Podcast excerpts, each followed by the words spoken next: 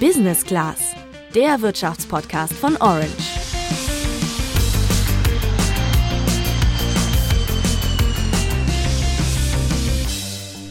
Der Eisbergsalat für ungefähr 1,50 Euro statt für 1 Euro. Das klingt erstmal nicht so viel, aber es geht um eine Preissteigerung von 52 Prozent im Vergleich zum vergangenen Jahr. Und der Salat ist keine Ausnahme. Die Lebensmittelpreise steigen und das merken wir gerade bei frischen Produkten an der Supermarktkasse. Zum Beispiel auch bei Tomaten, Eiern oder Kartoffeln. Dass Lebensmittel teurer werden, liegt daran, dass der Transport deutlich teurer geworden ist und auch die Rohstoffe, die in vielen Lebensmitteln verarbeitet werden. Das spiegelt sich im Preis der Lebensmittel wider, denn die Hersteller wollen diese höheren Kosten nicht alleine tragen. Die Folge ist, dass es natürlich für die Kunden teurer wird und für, gerade für Leute mit einem geringeren Einkommen, die einen größeren Anteil ihres Einkommens für Lebensmittel ausgeben. Bei denen schlägt das natürlich viel stärker durch. Warum genau die Lebensmittelpreise steigen, welche Lebensmittel betroffen sind und welche Rolle die Supermärkte dabei spielen, das klären wir in dieser Folge. Außerdem sprechen wir darüber, wie du günstig und nachhaltig Lebensmittel konsumieren kannst. Ich bin Juliane. Und ich bin Tabea. Also ich muss sagen, ich hatte jetzt immer mal wieder den Moment an der Kasse, wo ich mir dachte, Moment mal, das kommt mir irgendwie zu viel vor. Es hat aber immer alles gestimmt. Ach krass. Also das ist mir tatsächlich bis jetzt noch nicht so aufgefallen, weil ich eher Großeinkäufe mache und dann achte ich im Detail gar nicht so auf die einzelnen Preise. Bei welchen Produkten hast du es denn gemerkt? Ja, ich kaufe total gerne frische Sachen, also Gemüse und Obst und da ist es mir schon besonders aufgefallen. Also ich bin mir dann auch nicht sicher, ob es mir nur so vorkommt oder ob das vielleicht auch an der Saison liegt, dass der Einkauf jetzt teurer ist. Jo, das kenne ich aber tatsächlich steigen die Preise. Laut der Agrarmarktinformationsgesellschaft ist zum Beispiel der Preis für Eisbergsalat fast 52 Prozent höher im Vergleich zum Vorjahr. Für Kartoffeln oder Strauchtomaten zahlt man rund 28 Prozent mehr als noch im August 2020 und Eier aus Freilandhaltung kosten durchschnittlich 14 Prozent mehr. Also das klingt jetzt vielleicht gar nicht so viel, wenn der Eisbergsalat 50 Cent mehr kostet, aber das macht schon sehr viel aus, vor allem wenn man pro Tag nur 5,13 Euro für Lebensmittel zur Verfügung hat. So viel geben nämlich laut der Sozialerhebung des Deutschen Studentenwerks Studierende durchschnittlich für Ernährung aus. Bei Hartz IV sind sogar nur 5,09 Euro pro Tag für Lebensmittel eingeplant. Dass die Lebensmittelpreise steigen, hat vor allem zwei Gründe, Transportkosten und Rohstoffpreise. Dass die Transportkosten gestiegen sind, liegt vor allem an Corona, sagt Florian Kolf, Teamleiter Handel und Konsum beim Handelsblatt. Dadurch sind die Lieferketten unterbrochen worden weil in äh, Asien, in China viele Unternehmen nicht mehr produziert haben. Dadurch ist äh, der, der, der Fluss der Container unterbrochen worden. Und Container stehen jetzt teilweise an Ecken der Welt, wo sie gar nicht gebraucht werden. Es ist aber teuer, sie leer wieder dahin zu transportieren, wo man sie brauchen könnte. Und teilweise war es so, dass es auch in den äh, Häfen große Ausbrüche von Corona-Epidemien gab wo dann einfach dann nicht mehr gearbeitet wurde, Engpass, das wurde gar nichts mehr transportiert und deswegen lag sehr viel Güter auf Halde und dann konnten natürlich die Transporteure hohe Preise nehmen. Das heißt, vereinfacht gesagt, durch Corona kam es zu Transportengpässen und das spiegelt sich jetzt bei uns in den Lebensmittelpreisen wieder. Genau, die steigenden Transportkosten haben auch Auswirkungen auf andere Produkte, aber eben auch auf die Lebensmittel. Der zweite große Punkt sind die steigenden Rohstoffpreise. Zum Beispiel Getreide ist um 30 Prozent gestiegen im Vergleich zum Vorjahr. Deswegen könnten auch Nudeln teurer werden. Da habe ich persönlich ja mal einen Schreck bekommen, weil ich nämlich Nudeln ziemlich gerne esse. ja, das kann ich gut verstehen. Also die Rohstoffpreise steigen unter anderem auch wegen Corona, weil es durch die Pandemie zu Produktionsengpässen kam, unter anderem auch durch fehlendes Personal, aber eben auch durch den Klimawandel, sagt Florian, zum Beispiel durch Ernteausfälle wegen Dürre oder durch Starkregen oder Stürme. Und das schlägt sich dann auf die Preise. Also schaut man sich die Weltmarktpreise für landwirtschaftliche Erzeugnisse an, an, also sowas wie Pflanzenöle, Getreide oder Fleisch, dann sind diese im Vergleich zum Juni vergangenen Jahres um 34 Prozent gestiegen. Das zeigt der Preisindex der Welternährungsorganisation. Das sind also zwei Argumente, die die Hersteller bei den Preisverhandlungen mit den Supermärkten nutzen, denn letztendlich werden die Lebensmittelpreise zwischen Herstellern und Supermärkten bzw. Discountern ausgehandelt. Das passiert jährlich und dann sitzen die großen Marken und die Händler, also zum Beispiel Edeka, Rewe oder Aldi, quasi an einem Tisch und gehen ihre Produktlisten durch und machen Angebote.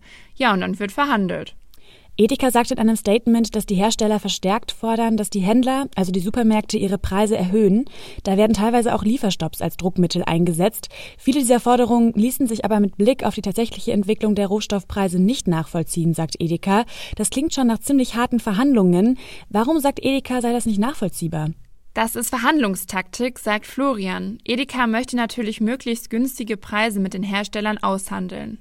Die einen sagen, guck mal, die Rohstoffpreise sind um 30 Prozent, 40 Prozent hier gestiegen. Äh, dann müssen wir doch auch entsprechend aufschlagen. Und die anderen sagen, na ja, aber Rohstoffe sind ja halt nur ein ganz kleiner Teil der Kosten, die ihr habt. Ihr habt ja ähm, ganz andere Kosten, Energiekosten, Personalkosten, äh, Mietkosten, was weiß ich. Da wird dann im, im Detail verhandelt, wie weit diese Rohstoffpreissteigerungen überhaupt äh, dann Grund sein können, ein Produkt um einen bestimmten Betrag zu erhöhen. Und dann muss man irgendwie gucken, wo man sich trifft. Edeka spricht ja auch von Lieferstopps, die angedroht werden. Tabea, könnten wir echt vor leeren Regalen stehen? Ja, das kann schon passieren. Das ist aber völlig normal, sagt Florian. Die Hersteller können natürlich sagen, wenn ihr den Preis nicht erhöht, dann beliefern wir euch nicht mehr. Auf der anderen Seite können die Händler aber auch sagen, okay, wir nehmen euer Produkt aus dem Sortiment und dann könnt ihr schauen, wo ihr es verkauft. Also das sind ganz normale Druckmittel.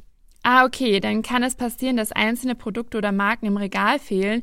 Also, dass man zum Beispiel die Wagner Pizza drei Wochen nicht bei Edeka bekommt und wenn Nestle und Edeka sich geeinigt haben, ist die Pizza wieder da. Eigentlich bekommen wir nämlich als Kundinnen von diesen jährlichen Gesprächen gar nichts mit. Das ist ein laufender Prozess und wir merken es dann nur eben über leere Regale oder teurere Preise. Aber man muss beachten, nur weil Getreide teurer geworden ist, heißt das nicht, dass Mehl zum Beispiel auch automatisch teurer wird. Denn da gibt es meistens mehrere Hersteller und es ist für den Händler jetzt nicht so wichtig, welche Marke da jetzt im Regal steht. Das heißt, da haben die Händler kein großes Druckmittel.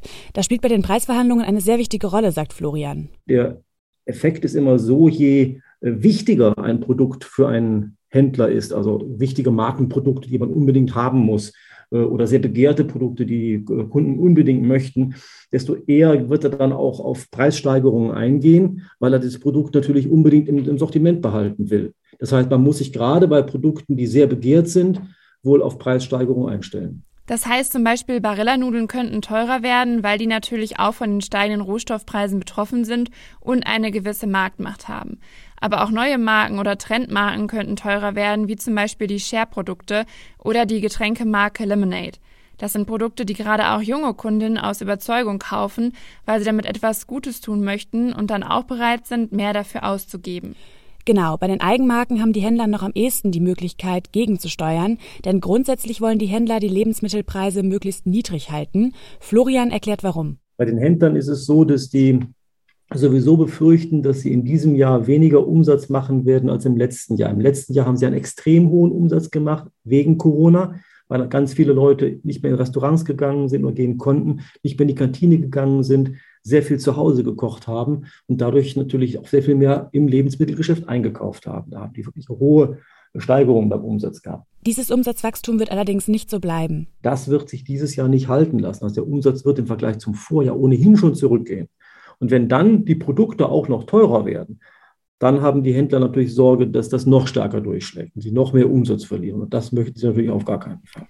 Florian sagt aber, dass wir in diesem Jahr insgesamt mit einem höheren Preisniveau als im vergangenen Jahr rechnen müssen. Wie geht man damit jetzt um, wenn man bei Lebensmitteln eigentlich sparen muss? Dafür haben wir mit Raphael Fellmer gesprochen. Er ist Geschäftsführer und Gründer des Berliner Startups Surplus. Surplus kauft überschüssige oder abgelaufene Lebensmittel, die nicht gespendet und sonst weggeschmissen werden, direkt bei den Herstellern für einen sehr kleinen Preis und verkauft sie dann günstig vor allem über einen Online-Shop. Für Raphael beginnt das Sparen bei Lebensmitteln bereits zu Hause. Also jeder Mensch in Deutschland schmeißt rechnerisch, statistisch äh, mehrere hundert Euro an Lebensmittel in die Tonne. Also sei es, weil wir in der Kantine nicht aufmessen, im Restaurant oder eben bei uns zu Hause mehr einkaufen, als wir eigentlich konsumieren, weil wir dann auch unachtsam damit umgehen. Jedes Lebensmittel, was ich nicht wegschmeiße, äh, macht sich natürlich auch preislich bemerkbar. Deswegen ist Raphaels Tipp, wenn wir eben Produkte haben, sei es im Kühlschrank, Vorratskammer oder so, die vielleicht ähm, ja, bald nicht mehr essbar, genießbar sind, dann sollte man die als erstes konsumieren. Und wenn es da auch Produkte gibt, wo man sagt, uh, da weiß ich gar nicht, ob die noch wirklich genießbar sind, dass dann ganz wichtig ist, dass die Menschen auch auf ihre Sinne wieder vertrauen. Surplus zahlt für alle Lebensmittel zur Einhaltung der Umsatzsteuerkette Geld, aber sie merken den Anstieg der Lebensmittelpreise kaum. Denn sie kaufen ja Produkte, die sonst weggeschmissen werden und daher ist der Preis sowieso deutlich unter den Produktionskosten der Hersteller. Aber es zeigt in der Anzahl der Kunden, Surplus ist in den letzten eineinhalb Jahren um 500 Prozent im Online-Shop gewachsen. Bei einer Umfrage des Startups haben etwa 55 Prozent der Kunden angegeben, dass sie auch wegen der Preisfrage zu Surplus gegangen sind, eben weil sie Geld sparen wollen. Wenn man bei Lebensmitteln Geld sparen will, gibt es mittlerweile sehr viele Möglichkeiten. Beim Foodsharing zum Beispiel gibt es die Produkte sogar kostenlos. Der Verein kooperiert mit Betrieben und holt dort Lebensmittel ab, die nicht mehr verkauft werden können. Oder über die App Too Good To Go verkaufen Restaurants und Bäckereien übrig gebliebenes für wenig Geld.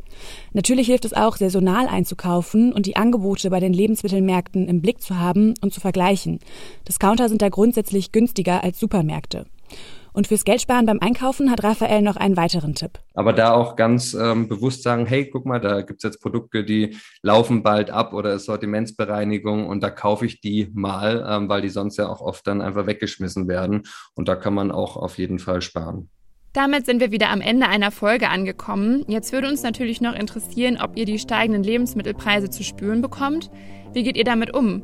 Schreibt uns gerne über unseren Instagram-Kanal orange-by-handelsblatt und wir freuen uns natürlich über eine Bewertung bei Apple Podcasts. Wir sind da nächste Woche wieder für euch da. Bis dann, macht's gut. Ciao.